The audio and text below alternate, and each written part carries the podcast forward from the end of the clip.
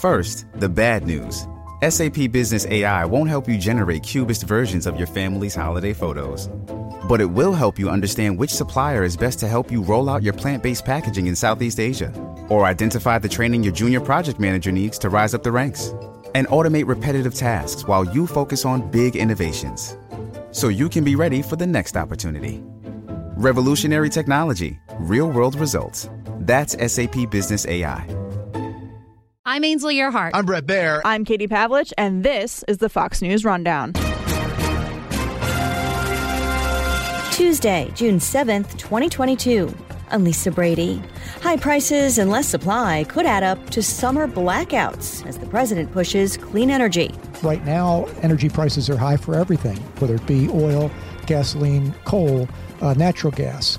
And so the question is how do we uh, fill the gap while we perhaps wait for more technology to come online? I'm Chris Foster. Going public in prime time this week, the House committee investigating last year's January 6th Capitol riot. They are really treating this as a production to bring together a narrative with imagery and audio evidence to show what occurred. But people, of course, already saw the end of this movie. It's a rather painful ending for most Americans. And I'm Ben Domenech. I've got the final word on the Fox News Rundown.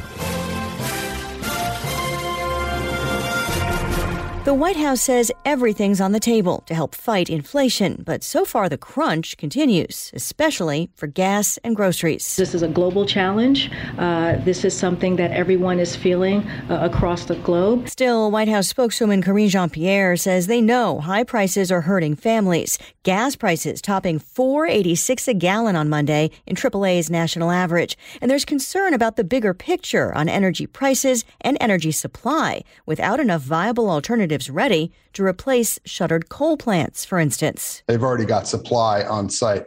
Uh, to the extent those are starting to get depleted, that's when we're really going to see a major a major problem in the electricity markets. Rich Nolan, CEO of the National Mining Association, says some areas could have trouble meeting electricity demand this summer or face reliability issues, including Texas, California, and the Midwest. A year ago, coal from Appalachia in the U.S. Uh, about $61.55 for a ton. Fox Business's Jeff Flock spent Monday at what used to be a coal plant in Philadelphia, one of hundreds that have been closed around the country. Uh, it is now $129 a ton. That's an increase in one year of 110%. So even uh, outstripping the uh, uh, the increase in gas prices, uh, coal is, uh, as some people have said, on fire. Not in a good way. Wow. We hear a lot in recent years about coal plants closing in the U.S. I mean, what's the status of coal right now as an industry? Is it is it any less needed as an energy source than it was even a decade or two ago? Well, curiously enough, it is probably more needed right now because the price for natural gas, you know, coal, of course, you know, has traditionally been the main way that the U.S. has generated electricity. But the transition to natural gas came as natural gas prices came down because of fracking, uh, natural gas being uh, a way to, uh, you know, a part of the, the fracking process. And so the transition was away from coal to natural gas. Well, now natural gas prices have skyrocketed as well because there's need all around the world, and of course, the issue in Ukraine. So, a lot of uh, electricity generators have switched back to coal, and so uh, you know, in a time when energy is tight everywhere, uh, it's sort of uh, all hands on deck, and coal is one of those hands. Yeah, and when you talk about electricity generators, that's the thing that it feels like gets lost in the conversation about energy as a whole sometimes is the fact that if you want to do more things with electricity, those plants are powered by something that's the kind of the, the weird uh, dichotomy there the people that are advocating for a cleaner environment sometimes overlook the means to get there which is generate more electricity. We all want the environment clearly to, to be clean and a, uh, a fit place to live.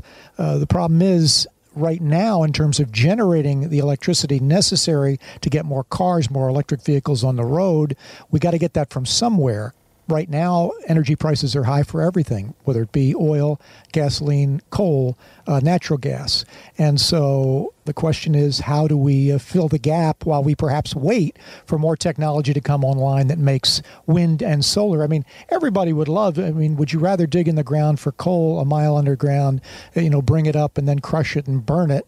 Or would you rather harness the uh, the sun uh, and the and the wind? Uh, obviously, if you could do that efficiently, you'd much rather do it that way. The question is, are we ready to do that in a big way and replace what is going away potentially when we shut plants down that burn coal?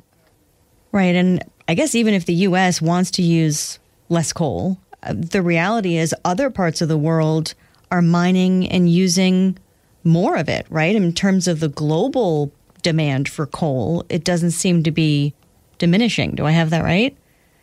I think, unfortunately, you do. Uh, yes, as um, we try to lead the world, uh, the U.S., that is, uh, in terms of a future that is less fossil fuel dependent. Uh, the problem is those who are not as concerned about that, perhaps, and, and you look to places like China and Russia and India uh, at the moment, those places then begin to have an advantage because if they're not concerned about regulation or uh, confining their emissions, yeah, that puts them in a position of strength. And you know, we, we can only do so much here at home, and the world is is one world.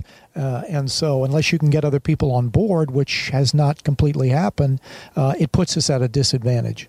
Hmm. I know reliability is a word that comes up too, because there does seem to be growing concern about renewable energy in terms of being able to meet all of the demand, even just here in the US. You know, can power grids survive right now without coal in the US? Well, right now, I think it's fair to say no, but we are continuing to shut down, uh, you know, coal-fired plants uh, to the tune of, you know, it's hard to, to quantify it in some ways, but the way uh, the U.S. Uh, Energy Information Agency quantifies it is the amount of uh, gigawatts of power. And for reference, a gigawatt of power powers about 750,000 homes.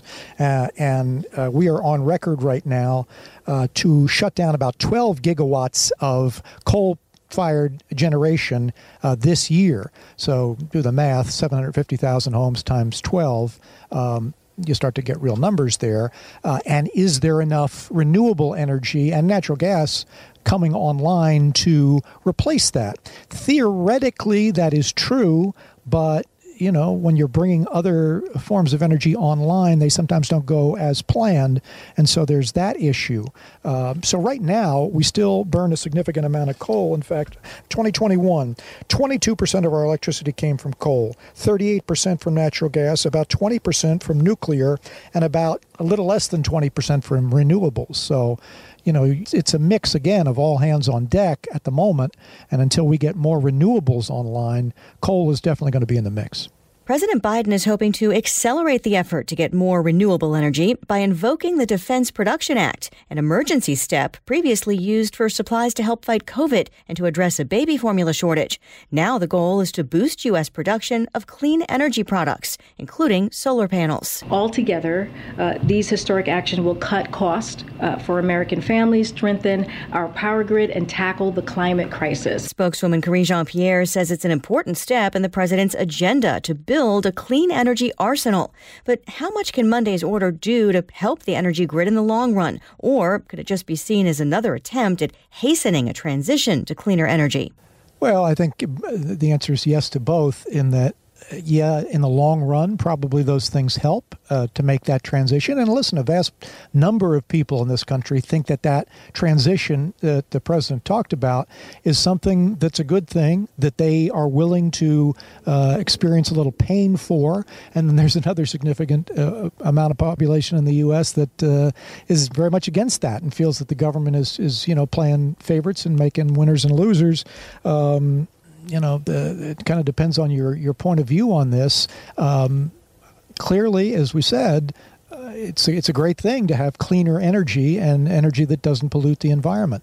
How quickly that comes uh, is is a good question. Right now, obviously, you look at the polls; people are not happy with the way uh, the president has um, put out his energy policy and the impact that that's having both at the gas pump as well as the cost of electricity uh, and heating and cooling your homes. Um, so, you know, where that goes from here, I don't know you know, the president isn't solely responsible. Some blame him completely for the rise in gas prices and the rise in energy prices. I mean, the reality is uh, there was increased demand coming out of the uh, out of the pandemic anyway. It's summer driving season. People are out driving around. There's more need for gasoline, and then you've got the Ukraine situation and the boycott uh, much of the world boycotting Russian oil, which takes a whole huge piece out of the energy pie, uh, and then OPEC not meeting its its uh, quota uh, requirements or, or uh, quote, uh, quota announcements, and so you know it's a bit of a perfect storm, and unfortunately the storm shows no real signs of abating. Well, and then you have the White House kind of pushing clean energy on the one hand, but then praising the OPEC announcement that it's going to start, you know, ramping up its production a little more quickly than originally anticipated, you know, as it boosts production coming out of the sort of pandemic limits that had been placed. So that's an interesting position for for the Biden administration to be in when they they want to use less fossil fuels, but then there is a reality that increasing oil production can help to lower prices they are dancing there a very difficult dance, and maybe one that you could argue is a dance that's necessary, but it's they're kind of trying to be in the middle on this, which is encouraging, um, you know, uh, a greener environment and a cleaner uh, energy sources at the same time realizing that the cost of energy right now is is really hurting people. And so they're kind of in the middle of the road uh, with their policy. And you know as Margaret Thatcher I think once said you know if you're in the middle of the road you're most likely to get run down. Um, uh, so it's you know it's easy to say oh drill baby drill and and that's the whole answer. The reality is even if you you got friendlier to the oil and gas industry right now. That new any new production that was uh, announced or, or uh, enabled would not be online anytime soon. So we're going to be in this high price environment for a while. I don't think there's much the president can do about that. Yes, down the road it would help if we you know, we were more friendly perhaps uh, to the oil and gas drillers and and uh, to that kind of energy. But you know, as I said, a significant amount of the population would oppose that. They would say, "Hey, listen, we need to make this transition. It's maybe not going to be pretty in the short term, but we ought to do it." It's certainly jarring when gas prices that sometimes recently had been going up like a penny a day. Then all of a sudden it's a nickel a day. It's jumping. Um, and so you know, there there have been energy experts who have compared this to the trajectory of the energy crisis from the 1970s. You're out in the field a lot talking to people in these industries. Is that what they tell you? Do they do they feel like it's the 1970s again? Well, we're, we are in terms of if you really want to look at, at it objectively. For a long time, I was one as gas prices rose, pointed out that inflation adjusted gas prices were still well below the the all time record uh, because back in the late 70s and early 80s, yeah, gasoline uh, inflation adjusted cost more than it has until recently. Uh, I think inflation adjusted gas from 1980, say, uh, was about four dollars and fifty cents cents a gallon. Well, now we have gone beyond that. And so, yeah, the thing we had then that we don't have now was uh, a lack of supply. Um, now we do have enough. It is quite costly. I remember as a kid having my parents send me down to get in the gas line because it was, you know, uh, a mile long. There wasn't enough of it out there. So I, I, don't think we're there. Although I tell you, when you talk about uh, other forms of energy, there are concerns this summer that there might not be lot, enough electricity out there because of a lack of coal, because of some some of it because of high prices, some of it because of drought and the reduction of hydropower. We might not have electricity in some places, or maybe some rolling blackouts. Wow. Fox Business's Jeff Flock, we always appreciate your insight. Thank you so much. Great to talk to you, Lisa. Thank you.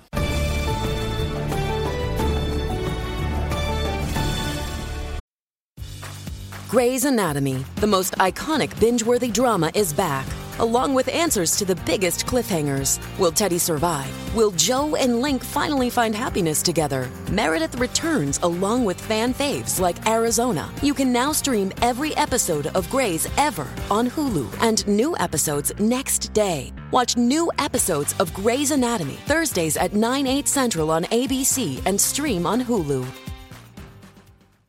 This is Ben Domenech with your Fox News commentary coming up. Thursday night, starting at 8 p.m. Eastern, is the first public hearing of the Special House Committee investigating the riot at the Capitol last January 6th. California Democrat Adam Schiff's on that committee. Our goal is to present uh, the narrative of what happened in this country, how close we came to losing our democracy, what led to that violent attack on the 6th. Uh, the American people, I think, know a great deal already. They've seen a number of bombshells already. Uh, there's a great deal they haven't seen, but perhaps most important is the public hasn't seen it uh, woven together. He spoke to CBS Face the Nation, top House Republican Minority Leader Kevin McCarthy on Fox's Sunday Morning Futures. This committee does not have 13 members as the power of the House voted for it to have. But what's even worse about this committee is it's beyond its legislative scope. You know, there are separations of powers. The House does not have criminal investigation. Two of his choices for the committee were denied by House Speaker Nancy Pelosi, so he pulled the other three. Pelosi then appointed two Republicans, Liz Cheney and Adam Kinzinger. Fox confirms the committee hired a former ABC News president, James Goldston, to sort of produce the hearings to make them TV friendly. And committee members are promising new information for people tuning in. The problem, I think, is that polls have shown that most of members of the public have moved on. Jonathan Turley is a Fox News legal contributor, attorney, and George Washington University law professor. There's a long time uh, that has passed since many of us reached that condemnation stage. I reached that stage during uh, President Trump's remarks, which I criticized on January 6th.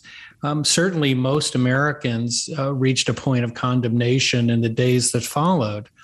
The question is whether a significant number will tune in or have their minds changed. Um, the framing of the hearing seems designed to rekindle some of that lost interest. Whether they're successful or not, I'm not certain, but hiring a television producer is not necessarily going to move that needle. Yeah, I mean, I'm trying to think of what possible blockbuster evidence could come out or if they're just going to try to convey it all w- with the presentation. I mean, either you're cool with what happened that day or you're not cool with what happened that day, or you don't care. And, uh, you know, I don't know what the committee's trying to do here. I, I mean, is it electoral politics? Is it safeguarding democracy? Or, hey, let's do both? Well, I think that they are really treating this as a production to bring together a narrative with imagery and audio evidence to show what occurred. But people, of course, already saw the end of this movie. It's a rather painful ending for most Americans.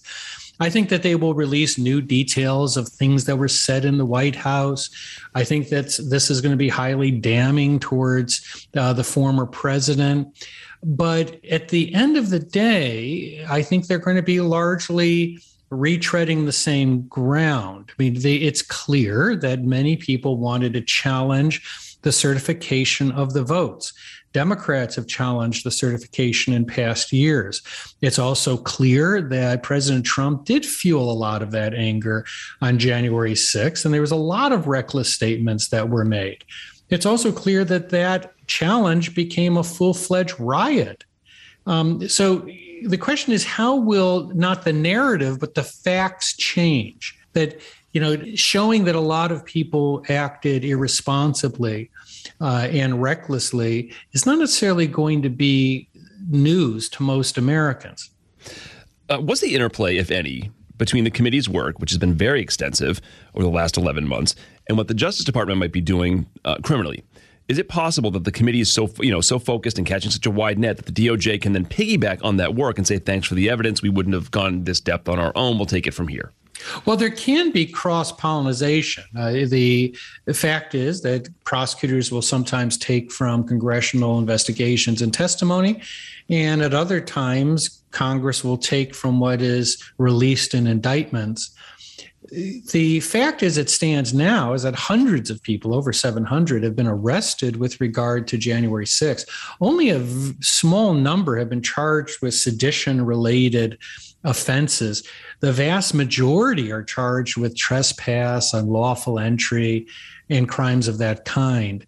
Uh, so, even though this has been portrayed as an insurrection, that's not how it's been charged in court for the vast majority of people arrested by the government. I guess my question is related more to not the people who were there that day and you know took selfies or did whatever they did, uh, even if they you know committed some damage. I'm talking about the the, the planners of it all, the bigger fish of it all. Uh, if if there is evidence that there is a conspiracy in terms of that, and then I guess the DOJ would have to have the political appetite to do it. Well, they have to have the political appetite, but before that, they really need the evidence. And the question is evidence of a conspiracy of what? Federal law allows for members to challenge the certification of presidential elections. It has been done previously. It was done by Democrats. And when it was done, it was praised by figures like Speaker Pelosi. So conspiring to challenge an election can't be a crime unless you're going to take a hatchet to the First Amendment. You know, there's a right of people of free speech, um, uh, and there's also a right to use federal law uh, when it allows for challenges to be made. Does that mean that the challenge was made in good faith? No, of course it doesn't. I oppose the challenge to the certification. I saw no grounds uh, to do so. But federal law allows members uh, to make such challenges. So, in order for there to be a criminal case, you really need to show a conspiracy to do something that is, is illegal. criminal. Right. Right. And the you know we're really talking about something that would directly tie President Trump or others to the violence itself. You know, either encouraging it or coordinating with violent individuals or withholding resources in order to assist the rioters. There's been no indication of that. What, what we've heard are sort of vignettes or these statements allegedly made by President Trump that showed a shocking lack of sympathy, not just in terms of the safety of his own vice president, but in terms of the fact that there were rioters uh, running through the Capitol. Um, that is not itself a crime. You know, that may show that someone is a terrible person, but it doesn't show that they are a criminal actor you've written uh, about what you call subpoena wars with the committee not getting what they want from some people. Most recently, uh, former trade advisor Peter Navarro. He got um, he got handcuffs thrown on him on Friday. And you, you, I, I, guess your concern is that this is just going to be the, the, the way. And if Republicans take over, then there's hearings about this or that, and then there's subpoenas about this, and and, and it just never ends. I think this has been a remarkably short-sighted strategy on the part of the Democrats. You know, uh, Chairman Schiff has objected that there have not been more uh, arrests and prosecutions of some of the Trump officials who have refused to fully cooperate with the January 6th committee. Uh, that disappointment really sort of captures the problem. That is, the committee decided to issue subpoenas against members of the House of Representatives.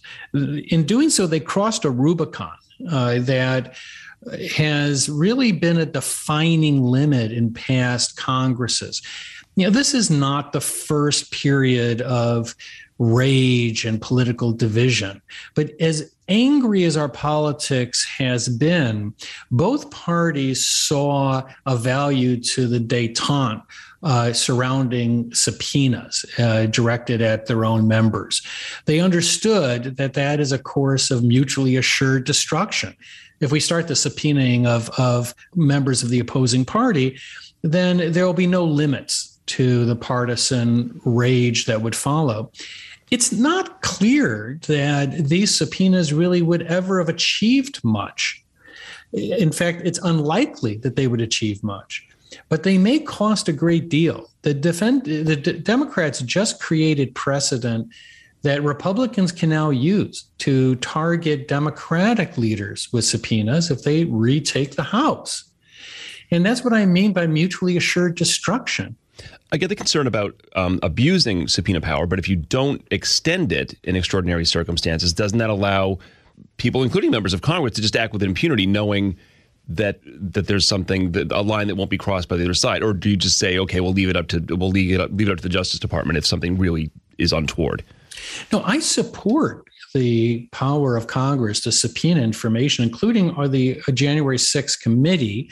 I do believe that this committee violated gener- decades of tradition by not allowing the Republicans to appoint members. I think the committee is partisan and it is questionable in terms of how it was created. But having said that, there's no question that Congress has a right to this information, as uh, does the public. In the case of Navarro, uh, he made this rather easy, in my view, by refusing any cooperation with the committee. Uh, he was in contempt of Congress. Now, he may be able to defeat the subpoena by saying the committee is invalid, but that argument has failed in front of other courts. He would have been much wiser to have cooperated to the extent that he's already publicly discussed these issues. You can't claim privilege when you are publishing a book and giving public interviews on the very subject matter that Congress is seeking information about. So Navarro made this easy for the committee. So I don't I don't really question the the right of Congress to issue these subpoenas. I tend to support legislative authority in that sense. What I strongly disagree with is issuing subpoenas against fellow members. To use to put this in perspective, when when in many states when you seek information from a reporter, there are laws called shield laws that protect the reporter, uh, not because there's a bad faith interest in the information, but because it contravenes other values. And the whole premise is you need to go and find other sources for the information.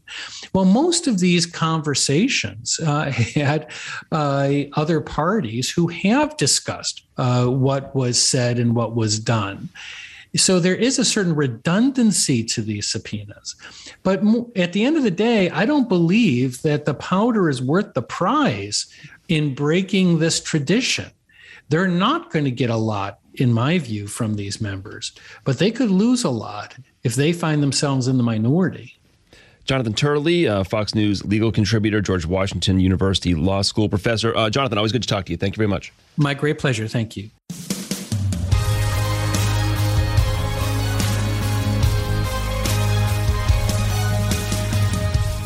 Hi, everybody. It's Brian Kilmeade. I want you to join me weekdays at 9 a.m. East as we break down the biggest stories of the day with some of the biggest newsmakers and, of course, what you think. Listen live or get the podcast now at briankilmeadshow.com. Subscribe to this podcast at foxnewspodcasts.com. It's time for your Fox News commentary. Ben Domenech. What's on your mind? Hello, everyone. I'm Ben Domenech. I am a Fox News contributor and editor at large at The Spectator. And I wanted to give you some perspective on some developments that are happening within conservatism in America.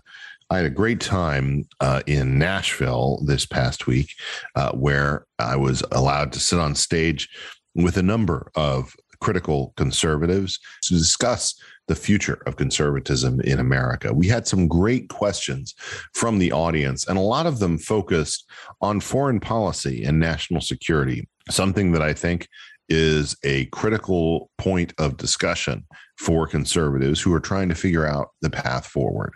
Namely, that we want to be around a form of conservatism that includes the America First agenda when it comes to foreign policy, but that we aren't necessarily of the same mind about what America First means when it comes to foreign policy. From my perspective, the general approach ought to be this there is a national security benefit to having the United States of America determine its own course when it comes to the world. I think, unfortunately, we have been boxed in in a certain respect by trade policies of the past that overwhelmingly favored the interests of places like China that do not share our vision of the world.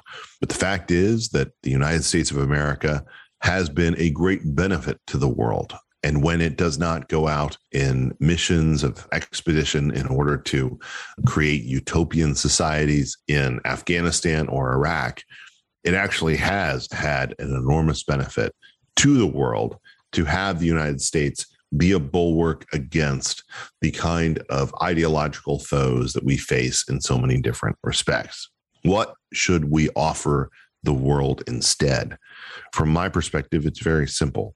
We are meant to uphold order, to uphold peace, to uphold a position within the world that allows for these different nations to pursue their own ends unfettered by the uh, the admonishment of fascist or authoritarian regimes that would like to bend them to their will. We want them to be able to determine their own course. And we do not, as a nation, stand ready to be beholden to these international entities that would seek to warp American will or direct our path in ways that are not in the priorities of the American people. What does that look like? From my perspective, it's something that's very consistent.